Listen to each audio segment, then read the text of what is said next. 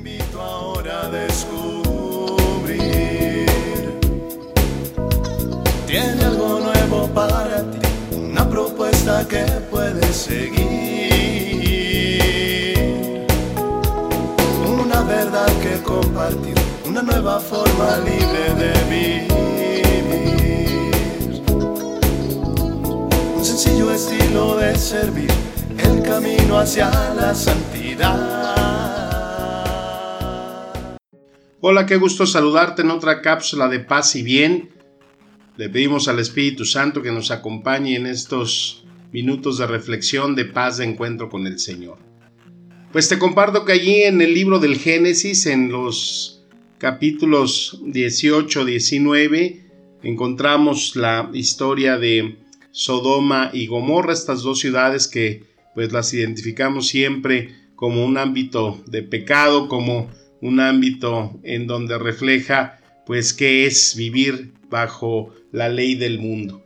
Y es la historia que parte en esa separación de Lot y de su tío Abraham, donde Lot pues apunta a acampar afuera de esa ciudad de Sodoma y que después pues él ya viviendo dentro de esa ciudad tiene la visita de dos ángeles que van a advertirle que esa ciudad pues va a ser destruida. Eh, Lot los reconoce, los identifica, los invita a pasar a su casa, pero pues ellos no quieren porque pues prefieren estar en la estadía de una plaza que antes de dejarse contaminar ya en ese mundo, en ese eh, pues habitar en un reflejo de lo que es vivir bajo el pecado. Sin embargo, ante la insistencia de Lot, pues estos hombres van a su casa, ahí son identificados por esos hombres perversos, esos hombres que van a buscarlos porque pues eh, llenos de deseo, de pasión, buscan tener sexo con esos hombres, lo cual pues eh, Lot lo impide, les ofrece incluso a sus propias hijas y los eh, hombres perversos reciben el castigo por parte de estos ángeles que los dejan ciegos. También, pues ya que Lot ah, sale de esa ciudad, advertido junto con sus dos hijas y su esposa, la mujer pues todavía voltea a esa ciudad, la cual se les había dicho que no voltearan porque podrían sufrir las consecuencias de poner su vida en riesgo y quedar ahí como una estatua de sal. Así sucede con la mujer y pues Lot se va con sus dos hijas a una ciudad Segor. Ellas al darse cuenta que ya no tenían prometidos ni descendencia, pues emborrachan al papá, primero la grande, después la chica, se unen a él y de ahí pues ellos tienen descendencia, que serían después esos pueblos de los amonitas y de los moabitas. ¿Cómo interpretamos esta historia para nosotros en esta actualidad? Cuando una persona se va alejando de Dios, no es algo que sea una decisión de la noche a la mañana, es algo que se va fraguando paulatinamente, no es un giro de 180 grados. Es lo que hace Lot al quererse eh, alejar de esa compañía de Abraham, que lo pondremos como ese seguimiento, esa estadía en Dios. Y desde el momento que Lot ve su mirada sobre esa ruta que lo lleva a la ciudad de Sodoma, pues ahí va enfilando su mirada hacia esa ciudad, a ese mundo, pues que lo empieza a seducir y sobre todo en esa cortina de mentira, pues que es la vida del pecado. Por eso es que San Pablo dice ahí en la segunda de Corintios 10, es verdad que vivimos en este mundo, pero no actuamos como todo el mundo. Vivimos en este mundo que nos seduce, que nos atrae, que nos llama y que se complementa muchas veces pues eh, siguiendo los pasos de los que habitan en el mundo, pero que no saben tampoco que son de, de otro mundo. Aquellos que no buscan lo espiritual, sino lo carnal. Y cuando nosotros convivimos y hacemos amistad con gente que pues tienen y viven bajo simplemente las reglas de este mundo, pues entonces es encontrar sentido a esas frases, ¿no? Dime con quién andas y te diré quién eres. Dice también ahí en Primera de Corintios, las malas compañías corrompen las buenas costumbres. Cuando un alumno que pues tenía un buen comportamiento, tenía un buen desempeño académico, de repente empieza a pues faltar a la escuela, empieza a mostrar conductas rebeldes, empieza a fallar en sus deberes escolares y la preocupación de los padres de qué está pasando, qué está sucediendo, pues lo primero que decíamos era fíjate con quién se está juntando, ¿no? Las malas eh, compañías pues tienen ese efecto. ¿Para qué haces eso?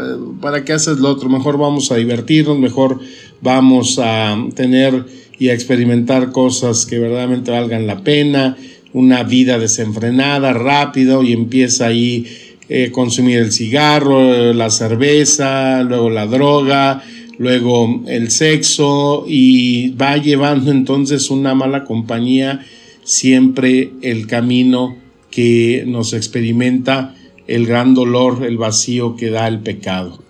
Y ese fue uno de los problemas de Lot. Lot para poder entrar en esa sociedad de Somorra, pues tiene que ser amigos de esos eh, corrompidos, inconversos, que vivían bajo esa vida de pecado.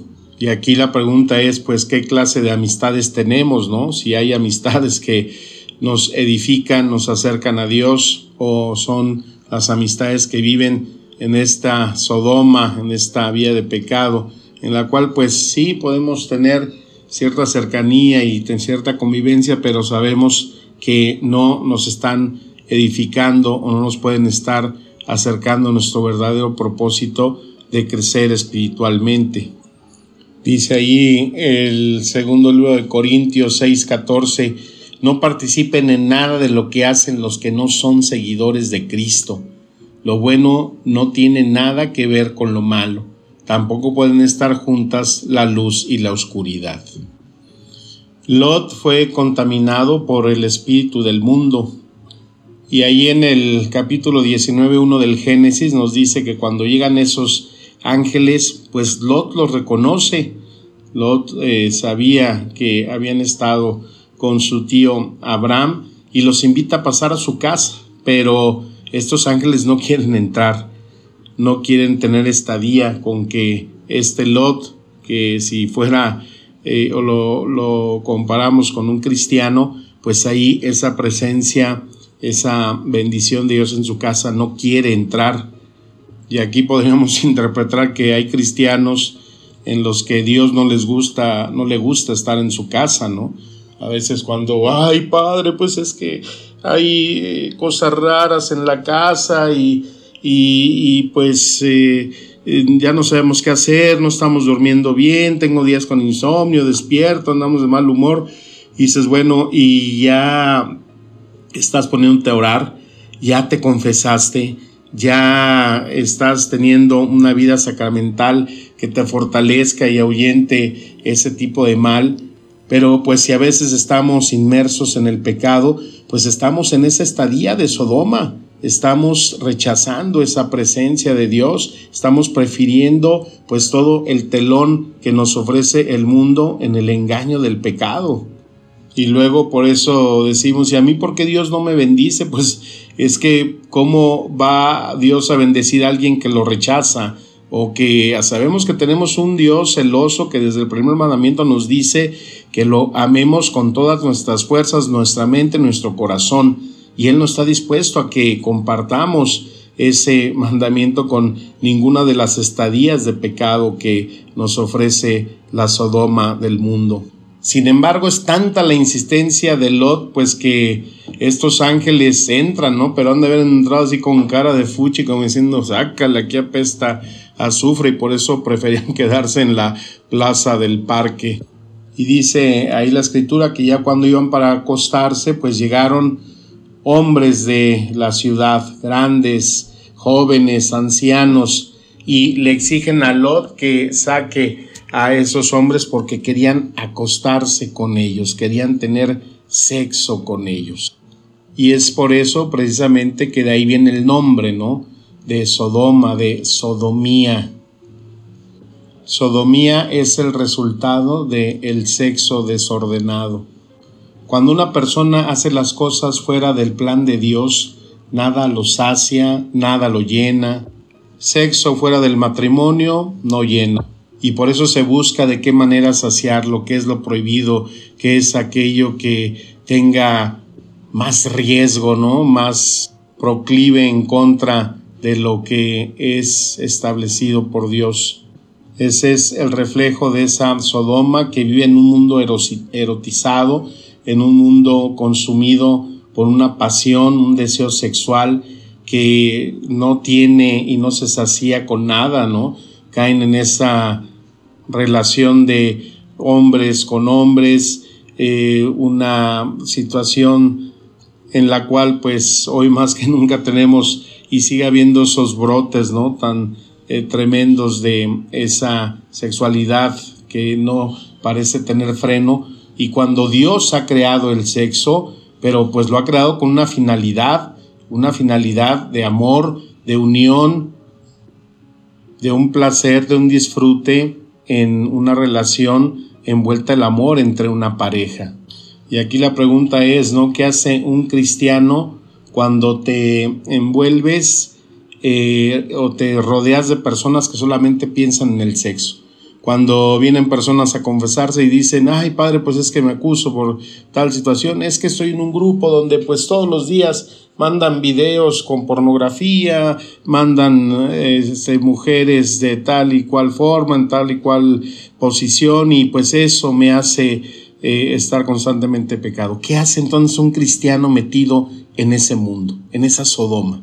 Y es que si te fijas, el espíritu del mundo todo va simbolizado en el sexo, ¿no? En las películas, en las novelas que a cualquier hora meten unas escenas terriblemente erotizadas, en los deportes con los anuncios de cervezas, de licores con mujeres casi desnudas, en el tabaco, en todo tipo de ámbito está siempre ese, ese espíritu de sexo ese espíritu depravado, ese, esa contaminación del espíritu. Y es que el mundo pues se aferra a vivir en la cuestión de la carne y busca romper todo aquello que sea y que tenga un ámbito espiritual. Que hay atrás del espíritu, del alcohol, de las drogas? Pues está el sexo, pero el sexo sucio, corrompido, insaciable, bestial, que no lleva sino a hundirse cada vez más en un profundo y muy distante mundo de oscuridad.